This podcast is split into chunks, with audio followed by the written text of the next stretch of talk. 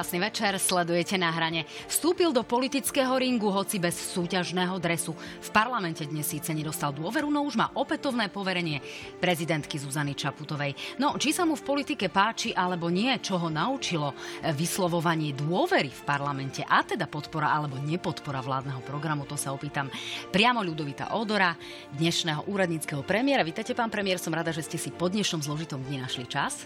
Pekný večer všetkým. No a pánovi premiérovi ukážeme, ako by ste hlasovali vy, občania, či by ste jeho vládny program podporili, či by ste mu svojím spôsobom vyslovili dôveru. Dnes sa ale v závere relácie dozviete aj najnovšie stranické preferencie. Máte sa na čo tešiť, ja len poviem, že nie všetci sa budú z týchto čísel radovať. No, uvidíte ich už počas relácie na stránke noviny.sk, sledujte naše noviny plus SK, sledujte www.joj24.sk, podcasty, sledujte aj našu Nahrane TV Joj na Facebooku a Instagram. Tak. To sú také naše povinné údaje. E, pán premiér, e, vy si dnes mali veľmi zložitý deň. Ešte to zvládate takto večer? Alebo si už zvykáte na tú naozaj náročnú pozíciu premiéra? No, celkom je to normálne. Už vlastne mesiac som v tejto pozícii. A čakal som niečo podobné, takže ma to ani neprekvapuje. To znamená, že vás ani nevyčerpalo to, odvoláva- to vyslovovanie dôvery a teda podpora vládneho programu v parlamente? No ja som tam sedel celý čas v zásade, aj keď niekedy tam bolo v sále menej ako 20 poslancov, ale pozorne som počúval všetkých, lebo sa mi zdalo, že to je e, slušné voči tým poslancom vypočuť si, čo si o tom myslia. Takže Behám, mám nejakú kondíciu, takže vydržal som to bez problémov. No tak uh, zdá sa, že ste sa sem tam niekedy zapotili nad tým, čo hovoria politici. No uh, ukážme si takú malú vzorku uh, toho, čo zaujalo napríklad uh, satirickú stránku Zomri, ako ste reagovali na niektoré úražky. Nech sa páči. A teraz príde človek s charizmou chatbotu. Rád by som sa podrobne vyjadril ku všetkým konštruktívnym a na faktoch uh, E, založených e, pripomienkach pána Blau. Ďakujem pekne. Toto ste si chystali dlho? Nie, nie, to, to mi napadlo, keď som tam sedel a naozaj som robil poznámky a preto som sa vlastne aj pozeral, že začal som sledovať, že čo som tam popísal, nevidel som tam samozrejme nič také konštruktívne, tak tak mi to napadlo. No, vy ste známi svojim zmyslom pre humor. Otázkou je, či vám ostane aj po tomto e, pôsobení v Národnej rade a po pôsobení vo vláde. Vy ste dnes ale potom, ako sa teda hlasovalo v parlamente, povedali, že e, ste sa tam naozaj dozvedeli všeličo od totálnej žumpy primitivizmu stand-up komédie až po naozaj cenné rady a kvalitné e, pripomienky. Takto ste to cítili, že to bolo naozaj takéto zlé? No, zle záleží od toho, že ktorú stranu uh, si zoberieme. No lebo to je priame hodnotenie nášho parlamentu, o ktorom hovoríte, že totálna žumpa, primitivizmus, stand-up komédia. Toto je zrkadlo nášho parlamentu? Nie, boli tam ešte dve slova, že cenné rady a konštruktívne pripomienky, takže bolo tam toho všeličo. A naozaj vy ste mohli počuť, že dosť často sa útočilo na ľudí a nie na ten program. Ten program ako keby bol úplne v úzadí a aj pán poslanec Blaha tam riešil skôr osoby a obsadenie ako, ako vôbec to, že kde má Slovensko smerovať, alebo aké sú nejaké konkrétne pripomienky. Takže a potom sa tam riešili národnostné otázky, potom sa tam Áno, no my sme si vypočuli, že teda niekomu prekáža, že máte maďarskú národnosť. Toto na vás ako priamo zapôsobilo? Urazilo vás to, alebo nie? Alebo vás to prekvapilo, že v 21. storočí toto riešime? Alebo ste si možno neuvedomili dovtedy, že niekomu to môže prekážať? Uh, ja, ako zdalo sa mi, že tá debata bola úplne férová až na niektorých poslancov, pri ktorých som ja ani v sále nebol, lebo tak ako som ich nepozýval na tie stretnutie politických strán, tak s fašistami som nechcel veľmi diskutovať ani v parlamente, tak väčšinou som vtedy opustil sálu, takže ja som nebol priamo tam na mieste, ale prekvapilo ma to, lebo vlastne na jednej strane hovoria, že veď koho to tu Slováci nikoho neutláčajú a na druhej strane si nevedia predstaviť, že by, že by e, človek inej národnosti mohol byť e, premiérom. Popri tom Čechách sme mali slovenského premiéra, alebo sme mali prezidenta s nemeckými koreňmi pána Šustera. Takže myslel som si, že to už sa nerieši v tejto krajine, že už predsa len v 21. storočí je to, je, už to nie je téma, ale zdá sa, že presne tí páni poslanci, ktorí majú tieto názory, už, už dlho tam nebudú sedieť. No a potom, čo ste si tam odsedeli tie dva dní, e, si hovoríte, že áno, chcem v tom pokračovať, alebo nie, toto ma e, naozaj nebaví a nechcem to nikdy viac zažiť. Nepýtam sa to náhodne, pretože vy ste boli poradcom e, pani premiérky Ivety Radičovej. Ja si veľmi dobre pamätám, keď jej bola vyslená nedôvera v parlamente. Boli to naozaj také tie dramatické okolnosti, tam sa spájalo to hlasovanie o dôvere s EU Eurovalom. A pani bývalá premiérka vtedy povedala, že toto už naozaj nikdy nechce zažiť a že to zažívať nepotrebuje a prakticky odišla z politiky. Preto sa pýtam, že či toto nejakým spôsobom zanechalo na vás nejakú stopu. Nie, ale ja som v tej výhode vlastne, že ja mám krátky mandát, takže ja som nešiel ani do politiky s tým, že by som tu chcel pôsobiť 5, eh, 10 alebo 20 rokov. A povedal som si, že dobre, keď pani prezidentka hľadá nejakú vládu odborníkov, ktorí nebudú, alebo úradníkov, už ako, ako chcete. A, a nikto vlastne by nemal kandidovať v nasledujúcich voľbách práve kvôli tomu, aby, aby nezneužíval túto pozíciu na nejakú vlastnú výhodu tak e, som do toho išiel presne s tým, že neutekám pred zodpovednosťou, tak, e, tak aj, aj doteraz 20 rokov som vlastne slúžil v e, nejakých funkciách pre štát, tak som to bral ako úplne normálne. Vy ste sa prakticky pohybovali stále okolo tej politiky, čiže neláka vás to bezprostredne vstúpiť do politiky a ovplyvňovať tie veci, na ktoré by ste mali nejakým spôsobom priamy dosah? Uh, nie. Čiže čo budete robiť po voľbách, po predčasných voľbách, možno po októbri, keď sa nepodarí tú vládu zostaviť, no to si ukážeme aj na základe eh, tých prieskumových čísel. Ja nemám v sebe uh, toho politika. Ja som skôr uh, a vždy robil rád veci nejaké strategické, odborné, eh, aj odborné knihy, aj popularizačné knihy, takže to ma tak viacej bavilo, ale zatiaľ ani neviem povedať, čo budem robiť, lebo som si to vedomý, že keď som do toho vstúpil, tak som vlastne eh, zanechal svoje predchádzajúce pôsobenie v Národnej banke Slovenska a Hovorím si, že ak bude príležitosť opäť niečo rozumné urobiť... Čo by to mohlo byť? Pracovať na nejakej e, reforme alebo implementovať niečo zaujímavé pre krajinu, tak prečo nie? A keď nie, že e, nebudú k tomu hviezdy naklonené, tak v takom prípade môžem ísť do súkromného sektora alebo do zahraničia. To, to sa uvidí podľa toho, čo príde tak uvidíme, či nenapíšete nejaký rýchlo kurz geniality v politike tento raz.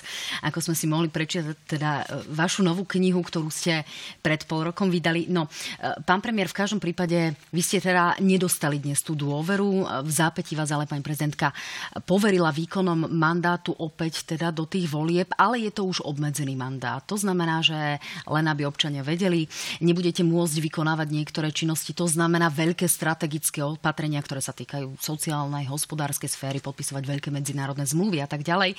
Limituje vás to nejako?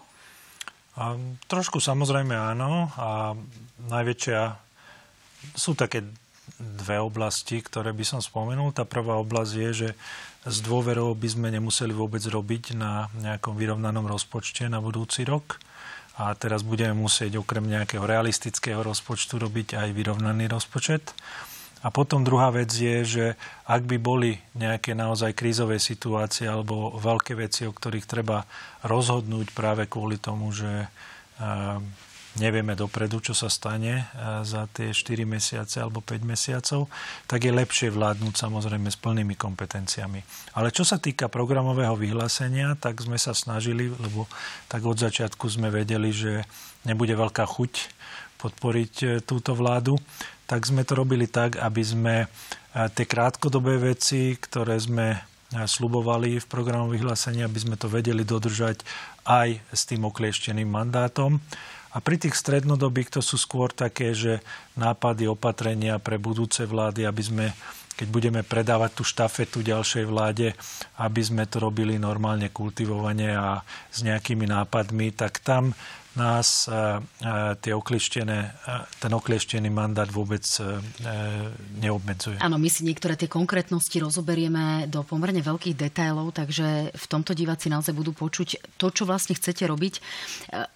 Mandát nad tou vašou vládou preberá v takej plnosti a celistvosti pani prezidentka. Mení sa niečo z tohto pohľadu aj pre vás? Budete naozaj pre každé rozhodnutie chodiť v úvodzovkách do kancelárie k pani prezidentke? Alebo tá komunikácia a ten spôsob výkonu vášho mandátu bude podobný tomu, ako fungujete momentálne? Ako vlastne komunikujete s pani prezidentkou? A trošku sa predlží ten čas, ktorý budeme e, mať e, príprave vládnych materiálov, lebo ešte prezidentka bude zapojená do toho procesu. To znamená, že budeme musieť nie hovoriť o 7 dňoch, ale možno o 10 dňoch. Takže to je jedna vec. A druhá vec, že samozrejme v niektorých otázkach potrebujeme predchádzajúci súhlas pani prezidentky, takže tam a musíme komunikovať na nejakej pravidelnej báze, ale zatiaľ, a zatiaľ tá komunikácia bola vždy a veľmi konštruktívna a bez problémov. Takže... Čiže operatívne komunikujete, Áno. alebo akým spôsobom? Niekoľkokrát týždenne sa stretávate? Teraz nebolo treba, lebo sme mali plný mandát, tak sme sa sústredili na to, čo e, chceme robiť, ale vždy, samozrejme, ja neviem, raz za týždeň e, sme si zavolali a nejaké také citlivejšie otázky sme prediskutovali. A pokritizovala vám pani prezidentka už nejakého konkrétneho ministra? Zatiaľ nemám túto informáciu, takže, takže zatiaľ nie. No, pán premiér, poďme sa pozrieť na to, čo si myslia ľudia o vašom vládnom programe a či by sa zachovali rovnako ako politici. Takže ukážeme si výsledky exkluzívneho prieskumu agentúry ako pre reláciu na hrane, ktorý ukazuje, že na otázku či by, ak by ste vy boli poslancom parlamentu, či by ste vyslovili alebo nevyslovili súčasnej vláde dôveru, hovorí určite vyslovil dôveru 30% oslovených Slovákov.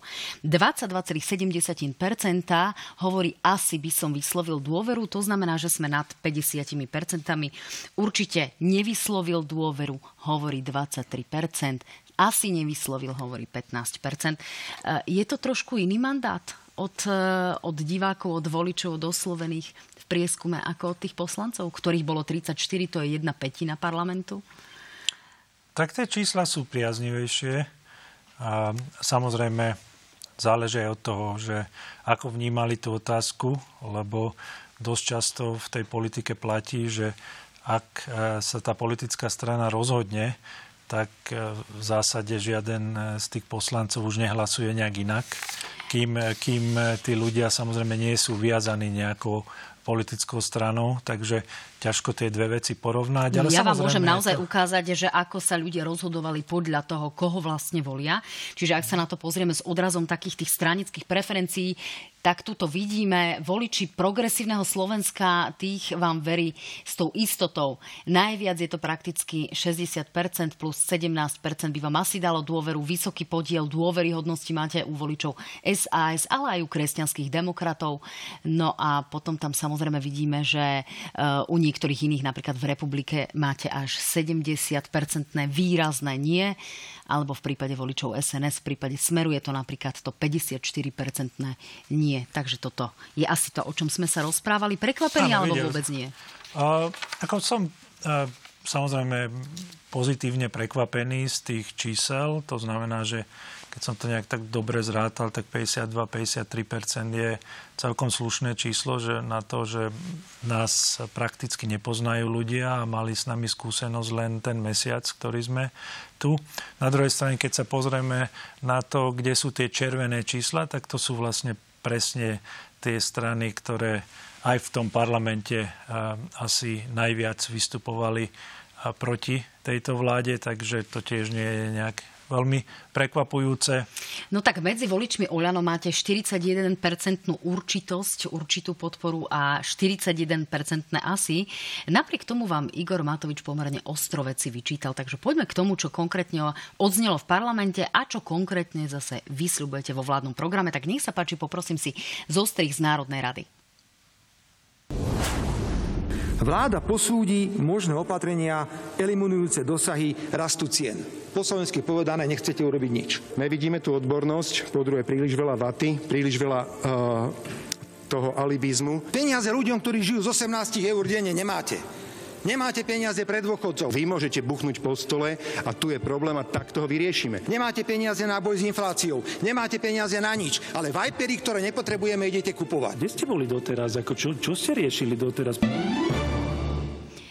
No, pán premiér, poďme sa pozrieť na to, komu e, ste ochotní pomôcť, kto sa dočka nejaké podpory v priebehu tých najbližších troch, štyroch mesiacov, na ktoré ste dostali mandát. A ja si pomôžem tým, čo píšete na strane 12 vo vládnom programe medzi krátkodobými prioritami. Pomoc zraniteľným skupinám, zátvorka priorita vlády. Vláda podporí úpravu dávky v hmotnej núdzi a životného minima vrátane príspevku na bývanie a iných naviazaných dávok.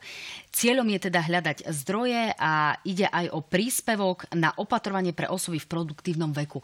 Pán premiér, koľko peňazí by ste vedeli tým ľuďom dať do domácnosti alebo akým spôsobom im viete pomôcť tak, aby sme si vedeli povedať, že či to budú nejaké desiatky eur alebo nejaké drobné, alebo im prenastavíte ten príjem, čo pre nich urobíte? Je to komplikovaná otázka z jedného dôvodu že my zatiaľ vôbec nevieme, ako bude vyzerať výsledok rozpočtu v tomto roku, lebo už len na poslednej schôdzi poslanci sa rozhodli, že nekryto, alebo teda mimo rozpočet, navýšia výdavky o 600 miliónov eur. Takže politici sa už rozhodli v zásade, že komu by chceli pomáhať a teraz vlastne aj s ministrom financí robíme na tom, aby sme vôbec zabezpečili, že týchto 600 miliónov vieme nejakým spôsobom realizovať. Teraz hovoríte hlavne o rodičovskom bonuse a o takýchto záležitostiach? Nie, nie, pretože, nie, pýtam sa aj, aj preto, pretože, pardon, pretože atomovky práve dnes parlamentom neprešli. Neprešlo, neprešlo 500 Matovičových eur, neprešlo 500 hlásackých eur a niektoré iné výdavky, čiže e, nie je to také asi rozpočtovo náročné, ako to mohlo vyzerať. Nech sa páči, dokončite. Nie, len to som chcel povedať, že na tej predchádzajúcej schôdzi tam bolo zhruba takmer 500 miliónov pre dôchodcov, tá predčasná valorizácia a boli tam prídavky pre deti a ešte nejaké ďalšie e, valorizácie, tuším, rodičovského dôchodku. A to boli úplne nekryté peniaze v rozpočte. Takže my teraz musíme hľadať v rozpočte, aby sme vôbec tieto veci vedeli zabezpečiť tých 600 miliónov, ktoré idú teda, ako som spomínal, najmä, najmä e, dôchodcom a niektorým rodinám. No e, áno, presne tak, ako hovoríte, že tá 500 eurová pomoc, ak niekto e, pôjde voliť, už neprešla v parlamente, takže aspoň z tých, tuším, 2,2 miliardy, čo ešte stále bolo na stole, tak už gro vypadlo, ale stále sú tam ešte nákladné opatrenia.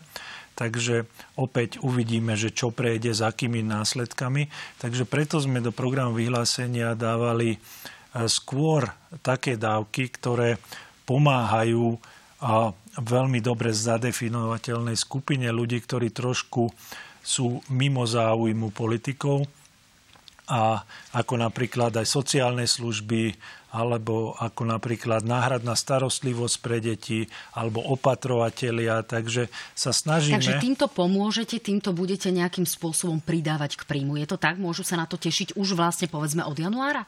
A niektoré veci ešte od tohto roka prejdú, takže mm-hmm. to znamená, že tie sociálne služby sme schválili už na predchádzajúcej vláde. Teraz budeme asi dávať niečo opatrovateľom, len sa snažím vysvetliť to, že ak my nemáme tých 600 miliónov, aj toto bude stáť nejaké peniaze, tak my najskôr musíme zistiť, aké sú vôbec možnosti v štátnom rozpočte, lebo samozrejme v predvolebnom boji každý by len rozdával, ale nikto sa nepozerá na to, odkiaľ. Tomu rozumiem, ale napríklad o tom rozdelení životného minima, príspevku na bývania, týchto opatreniach hovorí pani prezidentka dva roky. Vy ste vlastne premiérom bezprostredne závislým od e, vôle pani prezidentky, nemyslím to teraz nejako pejoratívne, myslím to čisto organizačne. E, čiže e, Máte už konkrétnu predstavu, čo s týmto urobíte a povedzme, akého počtu ľudí sa to bude týkať? Lebo vyzerá, že toto je naozaj nejaký obrovský počet ľudí, ktorí by tým pádom mohli naozaj získať. Je pravda, že sú to tí najchudobnejší, čiže týchto aktuálne asi aj najviac zaujíma. Áno, áno. V zásade toto ešte nebolo schválené, ale už predchádzajúca vláda sa snažila riešiť a sú v parlamente nejaké návrhy, ktoré vláda plánuje podporiť práve v tomto smere, aby sme vedeli pomáhať cez životné minimum a cez vlastne príspevok na bývanie. A ak sa nemýlim, tak to bude mať budúci rok celkový vplyv aj vrátanie výpadku daní cez nejakých 150 miliónov eur alebo nejaké takéto číslo. Takže hľadáme možnosti, ako pomáhať, ale na druhej strane hovoríme aj to, že je iluzórne si myslieť, že Slovensko je v takej dobrej rozpočtovej kondícii, že teraz si môžeme dovoliť miliardy e, rozhadzovať. Aj preto hovoríme v programe, že od toho budúceho roka sa sústredíme skôr na adresnosť e, niektorých dávok a budeme hľadať cesty, ako pomáhať tým najchudobnejším, alebo, ja neviem, e, osamelým matkám s deťmi. Hovoríte o zvážení jednorazového zvýšenia príplatku k prídavku na dieťa. Toto teda považujete za nejaký svoj bezprostredný sľub, ktorý viete dať teraz občanom? To, to je v tých krátkodobých prioritách. Teraz som skôr mal na mysli, a to by sme mohli vedieť zabezpečiť ešte my, ale my budeme robiť aj rozpočet na budúci rok a tam vzhľadom na to, že e, tých financií nie je veľa, tak sa budeme snažiť pomáhať skôr e, tým rodinám, ktoré to najviac potrebujú a, a keď povieme A, musíme povedať aj B, že nebude toľko peňazí, aby sme vedeli pomáhať úplne všetkým a plošne, lebo momentálne máme najvyšší deficit v Európskej únii a aj na budúce roky sme medzi najhoršími žiakmi, takže musí prísť nejaká konsolidácia. A my teda dáme na stôl nejaké opatrenia takým spôsobom, aby tá ďalšia vláda, či už bude pravicová, lavicová kombinácia, aby si mohli vyberať z tých opatrení, ako by chceli zabezpečiť nejakú zodpovednú trajektóriu štátneho dlhu. A na základe toho určite bude možné, ak niektorá vláda bude chcieť, že dobre, ja radšej zvýšim dane, ale dám týmto ľuďom viac. Niektorá povie, že musíme šetriť, ale nebudeme zvyšovať dane. To znamená, že toto finálne rozhodnutie od budúceho roka musí urobiť tá ďalšia vláda. Tie krátkodobie, ktoré sú tam, to by sme radi urobili, ak na to budú peniaze ešte v tomto roku. No, pán premiér, politici v tomto štúdiu sa správajú presne opačne, že veľmi nechcú hovoriť o tej konsolidácii. Vy ste sa k tomu dvakrát dostali, hoci ja to teda mám naplánované rozobrať a viac hovoria o tých sľuboch a o tom, čo by chceli rozdávať. Vy na to idete presne opačne, takže asi naozaj nechcete dlho zotrvávať v politike, keď hovoríte viac. Teda o tej konsolidácii ja sa ale chcem ešte pristaviť predsa len pri dvoch veciach a to je potravinová inflácia a potom následne aj e, ceny energií. Ak sa pozrieme na, na to, ako veľmi nám rastú e, ceny energii, e, nie ceny energii, ale bezprostredne napríklad potraviny, ceny potravín v obchodoch, kde vidíme až zdraženie na úrovni 30 O chvíľku uvidíme takú grafiku, eh, kde vidíme, okoľko medziročne vzrástli tieto ceny a ľudia to naozaj cítia. Eh, vy píšete vo vládnom programe na strane 19. Vláda posúdi možné opatrenia eliminujúce dosahy rastu cien potravín v spolupráci so všetkými zúčastnenými stranami od prvovýrobcov až po málo obchod.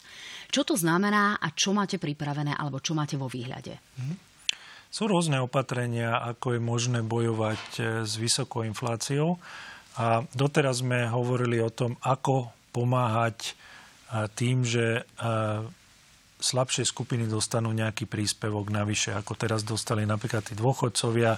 Hovorili sme o tých skupinách, ale chceli sme okrem toho, že by sme týchto ľudí kompenzovali, alebo napríklad energie boli zamrazené ceny energií v tomto roku, Takže ešte e, sa chceme pozrieť na to, či by sa nedalo robiť e, niečo e, v oblasti vlastne celého toho reťazca od tých farmárov až po, až po obchodníkov, či tam nie sú nejaké marže, ktoré sú neodôvodnené. A Čiže idete robiť to, plánujete robiť to, na čo vlastne vyzývajú politici dlhodobo, ale zatiaľ to nie sú schopní úplne urobiť a to je naozaj obmedzovať práve tie marže. Bude toto gro medzi tými opatreniami? Ja len je dôležité poznamenať, že my tú infláciu máme na úrovni spomaľujúcej sa, čiže je stále nižšia a nižšia, ale napriek tomu vidíme, že tie ceny potravín sú stále veľmi vysoké a tých sa to e, spomalenie inflácie nedotýka. Čiže zamriate sa na tej marže, alebo to budú nejaké skôr tie adresnejšie príspevky, ako ste to spomínali, aby si to ľudia konkrétne vedeli pripraviť, alebo kombinácia? Áno, to, čo vieme, čo nefunguje, nefunguje nejaké zastropovanie cien, lebo skúšali to napríklad v Maďarsku, nedopadlo to celkom dobre. Ani to naše nefunguje? A ani to naše veľmi nefunguje. Nefunguje ani to, ak znížime napríklad DPH. Teraz sme od e, januára znižovali DPH na niektoré e, služby a ceny nie, že neklesli, ale ešte stúpli. Takže to sú opatrenia, ktoré nie sú veľmi dobré ani adresné, lebo samozrejme tú nižšiu cenu potom platia a ak by aj bola nižšia cena, platia aj bohatšie vrstvy. Ale Nezdávame sa toho. Našťastie, presne ako ste povedali, inflácia sa otáča, začína klesať, takže tie inflačné pomoci, ktoré tu boli doteraz a schvalovala predchádzajúca vláda, tak pomohli preklenúť čas toho obdobia. Ale e, pozeráme sa na tie marže, aby sme vytvárali taký zdravý tlak a uvidíme minimálne, aby sme boli pripravení, že ak by ten trend pokračoval a neotáčal sa, lebo našťastie, ako som hovoril, že deje sa to, tak aby sme, aby sme skúsili niečo. Ale cenová regulácia alebo stanovovanie cien zatiaľ nefunguje, tak preto oveľa viac sa sústreďujeme na tú výdavkovú stranu rozpočtu. Dokedy prídete s takým tým definitívnym verdiktom, že toto chceme urobiť, toto je náš plán a ideme do toho? Dali ste si nejaký časový limit, že to bude do konca júna, že to bude do mesiaca? No, tie opatrenia, o ktorých už vieme, že určite chceme robiť, to sú práve tie dávkové opatrenia, tak tam e, do septembra, do oktobra musíme poschváliť všetko, čo je tam napísané v programovom vyhlásení toto... Tomu rozumiem, len, len to vyhodnotenie toho, že čo chceme a ako to chceme robiť konkrétne, to vlastne ako keby ešte na stole nebolo. To je to, čo vám vlastne vyčítajú aj politici. Tak na to sa pýtam, či predstúpite pred novinárov, pred médiá do mesiaca a poviete, že takýmto spôsobom, takúto skupinu, e, takejto, v no, takejto výške áno, presne ako, budeme sa saturovať. Áno, presne ako som hovoril, tak e, už sme je, schválili niečo pre sociálne služby teraz za tuším 5 miliónov. A teraz budeme e, opatrovateľov riešiť a ďalších. Takže na každej vláde alebo na každej druhej vláde prídeme s nejakým návrhom. Len musíme byť zatiaľ opatrení, lebo, opatrní, lebo ešte táto schôdza neskončila a naozaj akože dostali sme navyše, aby sme vyriešili 600 miliónov. To samozrejme skúsime zabezpečiť pre tých dôchodcov, pre rodiny. A ak ešte nám niečo schválí parlament, tak tiež budeme musieť eh, hľadať. A, a ja neviem povedať, koľko, kým to nie je schválené. Ak nám schvália niečo v obrovskej výške, tak na všetko ostatné zostane oveľa menej peňazí. Takže my musíme byť zodpovední. Nemôžeme sa tváriť, že a dokonca ani sa nedá, lebo rozpočet je schválený, sú tam nejaké limity, nedá sa prekročiť úplne všetko. No a o tej zodpovednosti hovoríte aj v tom vládnom programe práve v súvislosti s energiami.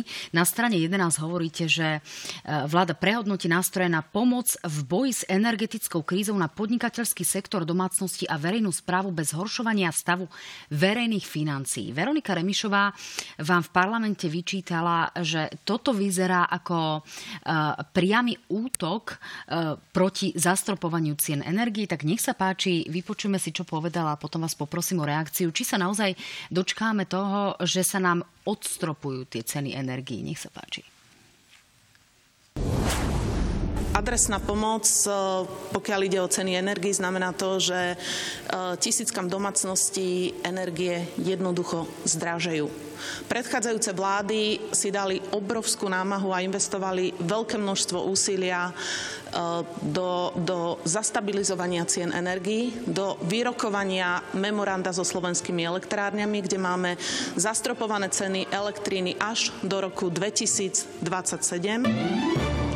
porastú nám tie ceny energie, alebo sa budeme spoliehať na to, že ich môžeme odstropovať a budeme sa tešiť na to, že na tom trhu celkovo tie ceny energii pôjdu dole. Čo to znamená pre bežného Slováka, ktorý má len jednu peňaženku a z nej potrebuje tie ceny energii platiť? Áno, určite rátame s tým, že aj v najbližšom období, že budeme pokračovať v tom memorande so slovenskými elektrárňami, takže tam neplánujeme nejaké vážnejšie zásahy. Ale na druhej strane treba povedať aj to, že tieto opatrenia ročne stoja rozpočet niekoľko miliard a samozrejme uvidíme, aká bude priorita, čo si vybere z tých opatrení, čo som spomínal, tá ďalšia vláda.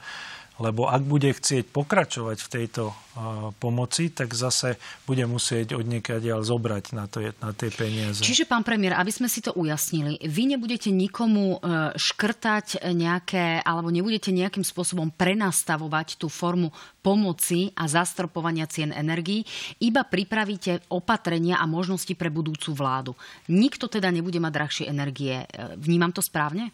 Áno, zatiaľ áno ale ako som spomínal, e, do budúcnosti to je extrémne nákladné, takže preto píšeme v tom programe, že treba to robiť adresnejšie a každá vláda, ktorá príde, pravdepodobne to bude musieť robiť adresnejšie. To znamená, že pre nízkopríjmových asi nejaká pomoc bude proti tým energiám, ale pre vyššie príjmové kategórie pravdepodobne si to nemôžeme dovoliť na najbližšie obdobie. Našťastie, čo ale musíme povedať, že tie ceny klesajú, zatiaľ sú ní oveľa, oveľa nižšie ako v minulosti, keď sa nastavovali e, napríklad e, niektoré pomoci.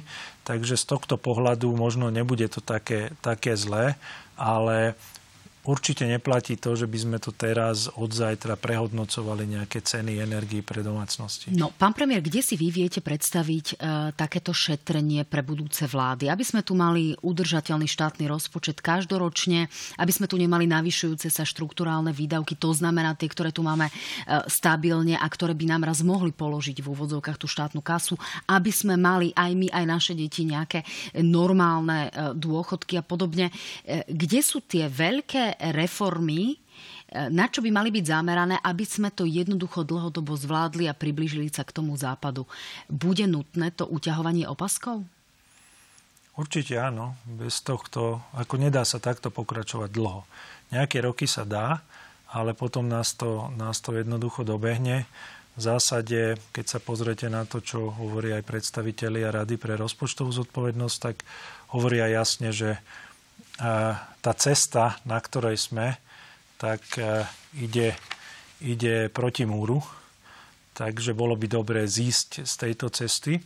A keď sa pýtate, že ako sa to dá robiť, tak e, minimálne sa treba pozrieť na jedna vec je zdravotníctvo, lebo tam každé 3-4 roky robíme odlžovania nemocníc a nevieme to nastaviť tak, aby tie dlhy nerástli, takže celé zdravotníctvo bude treba prekopať. A tam hovoríte dokonca až o jednej miliarde, ako som si teda prečítala vo vládnom programe. To je strašne veľa peňazí. E, to znamená, čo sa bude v tom zdravotníctve diať? Alebo sa jednoducho budeme spoliehať na to, že tie nové nemocnice, ktoré sa nám snáď podarí postaviť z toho plánu obnovy, nebudú tak energeticky náročné, nebudú takouto čiernou dierou pre financie.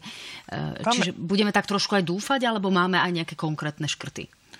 No tam je, tam je problém ten, že v zdravotníctve tie výsledky, ktoré produkujeme, také isté výsledky s lepším systémom by sme vedeli robiť o miliardu lacnejšie. To znamená, že alebo... Čiže kde sa plitvá? Na veľa frontoch sa plitvá v zdravotníctve. To znamená, že nie je tam management pacienta, nie je to podľa úkonov zatiaľ tej náhrady. A je to komplikované, ako e, je, sú nastavované napríklad verejné zdravotné poistenie. Takže tu je, tu je strašne veľa tých vecí, ktoré treba e, robiť. A to samozrejme vláda, ktorá je tu na 4 mesiace, nemôže urobiť, ale aspoň, e, aspoň skúsime upozorniť na niektoré rizika, to je jedna oblasť. Potom Čiže je veľa... pripravíte pre novú vládu aj nejakú analýzu toho, ako zlepšiť zdravotníctvo, akým spôsobom šetriť a ne, ne, neplitovať peniaze v zdravotníctve. Je to tak? Čiže prídete s komplexným materiálom? Áno, áno, ale netýka sa to len zdravotníctva, lebo Napríklad odkedy funguje útvar hodnoty za peniaze, tak e, identifikovali už množstvo takých oblastí, kde sa dá šetriť alebo za tie isté peniaze urobiť oveľa lepšie služby. Takže... Politici ich nepočúvajú? Zatiaľ pomerne málo. A takisto aj na e, strane daní budeme musieť e, prísť s nejakými návrhmi opatrení, jednak zmena štruktúry, to znamená, že asi menej tých priamých daní, dane z príjmu a trošku viacej možno e, tých spotrebných daní, energetických daní. No a na druhej strane možno e, budeme musieť aj zvyšovať niektoré dane do budúcnosti, ale hovorím, skúsime to tak nastaviť, aby to bola voľba pre tú ďalšiu vládu. Niektorá vláda možno bude chcieť zvyšovať dane, možno iná vláda nie. Takže... Na druhej strane, ak hovoríte o pomoci napríklad v školstve a o nedostatku učiteľov, pedagógov, e, máme na to, aby sme zvyšovali učiteľom viac platy, ako majú momentálne, keďže tie platy naozaj nemajú vysoké a my ich potrebujeme v tom školstve. Rovnako máme veľký nedostatok policajtov, trpíme odlivom policajtov, ktorí idú e, do výsluhy aj s, s nejakými benefitmi, ale oni potom chýbajú v tom našom priestore, kde naozaj potrebujeme ich služby. Čiže máme na to, aby sme podporili nejako napríklad tieto dve sféry? A my otvoríme takú debatu práve o tých výdavkoch, lebo Zatiaľ sa zdá, že všade sú problémy. Každý samozrejme by chcel eh, väčšie platy, každý by chcel viac peňazí. To je úplne legitimné. Ale zatiaľ sa tvárime, že vieme dať eh, každému. A to nie je možné. To znamená, že my sa musíme rozhodnúť ako krajina, že ktorou cestou sa vydáme. Čiže komu dáme a kto zatiaľ ostane s dlhým nosom? Asi áno. Ne, nevieme. Zatiaľ nie sme v takej situácii, že by sme to vedeli, ale podľa mňa musíme si povedať, že v tom školstve musíme niečo urobiť. Aj preto vláda hovorí o prioritách, že treba sa pozrieť na to, koľko naozaj mladých ľudí odchádza do zahraničia a nevracia sa čo s tým môžeme urobiť, lebo my keď pre budúce generácie nedáme nejakú normálnu perspektívu, tak e, môžeme, môžeme stiahnuť rolety a, a, a končíme. Mladá generácia potrebuje, aby e, tu bola aspoň nádej na nejaký kvalitný život pre nich. A ešte poslednú otázku, kým teda divákom ukážeme výsledky preferencií. Pán premiér, eh, vy ste povedali, že šéf Slovenskej informačnej služby Michal Alač má pred sebou červené čiary, ktoré nesmie prekročiť. Ešte ich neprekročil? Tak odkedy A sme... ako sú definované? Áno, no sú dve e, tie červené čiary. Tá jedna červená čiara je, že nemôže, alebo teda nemôže. A Slovenská informačná služba by nezasahovala nejakým spôsobom do e, tých živých kauz, ktoré sú v súčasnosti. A druhá je, aby e, sa nevynášali informácie smerom k politickým stranám. Čiže čakáte na povedzme prvý poklesoch a v tom prípade odvoláte Michala Aláča, ale zatiaľ na to nevidíte dôvod? Je to tak? Áno. Tak ďakujem pekne. No a kým nám e, ľudia napíšu aj nejaké otázky prostredníctvom slajdu na www.joj.sk, kde sa dostaneme potom o pár minút, tak si ešte v závere ukážeme tie preferencie. Tak takto to vyzerá. Podľa výsledkov e, prieskumnej agentúry AKO a prieskumu pre reláciu na hrane Smer získava 19%, hlas. Mal v poslednom prieskume 17,2%, progresívne Slovensko 14,4%, SAS 7,8% alebo ponovom Saska, eh, Oľano 7,1%, Republika rovných 7%, Kresťansko-demokratické hnutie 6,5%, Smerodina 6,2%, SNS už pod hranicou zvoliteľnosti 4,7, Demokrati s výrazným prepadom 2,8, Maďarské fórum a občianskí demokrati 2,1%, Aliancia 1,3, Modrý Mikuláša Zurindu rovnako 1,3, Kotlebovci, teda už na úrovni 1%, strana za ľudí 0,6%. Ostatné strany e, získali ešte menej percent. No poďme sa pozrieť na rozloženie mandátov. Smer by potom v parlamente po prípadných voľbách, ktoré by v tomto prípade teda kopírovali výsledky získali 34 mandátov, 30 poslaneckých kresiel by mal hlas, 25 progresívne Slovensko, SAS 14, obyčajní ľudia 13, 12 mandátov by mala Republika a po 11 KDH a Sme rodina. Zostava, ktorá by bola stabilná, by musela mať minimálne 4 politické strany a my sme sa aj vzhľadom na nezmyselnosť niektorých zostav ani nepokúšali nejakým spôsobom tie zostavy hľadať. No a pozrime sa ešte v krátkosti na to, kto získal, kto stratil, tak sa zdá, že ten najväčší prepad zaznamenali práve e, demokrati, Maďarské fórum, teda menšie strany, najväčší zisk. Smer, e, to je 1%, získal aj hlas, čiže zdá sa, že tí silnejší posilnili a naopak práve tí preferenčne slabší získali menej. V tomto záverečnom výsledku, pán Odor, ako to vidíte? Keby takto dopadli voľby. Tak je to, ak je to želanie teda voličov, tak, tak to dopadnú voľby. Takže a nebudem to komentovať. Ja som zatiaľ ani raz nekomentoval politické preferencie strany. Bolo by to pekné Slovensko podľa tých výsledkov? Alebo je to skôr niečo, čo by nebolo to Zá, Záleží od toho, aká koalícia sa vyskladá z tých čísel. Dá tak si už aj diplomatom na, na záver tejto našej dnešnej diskusie. Ďakujem pekne, pán premiér, že ste si naozaj po zložitom dni našli dosť času. Dámy a páni, my sa o chvíľočku uvidíme na JOJ24, kde odpovieme na vaše otázky. Takže si nás rovno prepnite a budeme radi s vami tráviť ešte najbližších 15 minút. Ak mienite ísť spať, tak sa teším na vás v útorok v analýzach na hrane. Majte sa fajn, dobrú noc.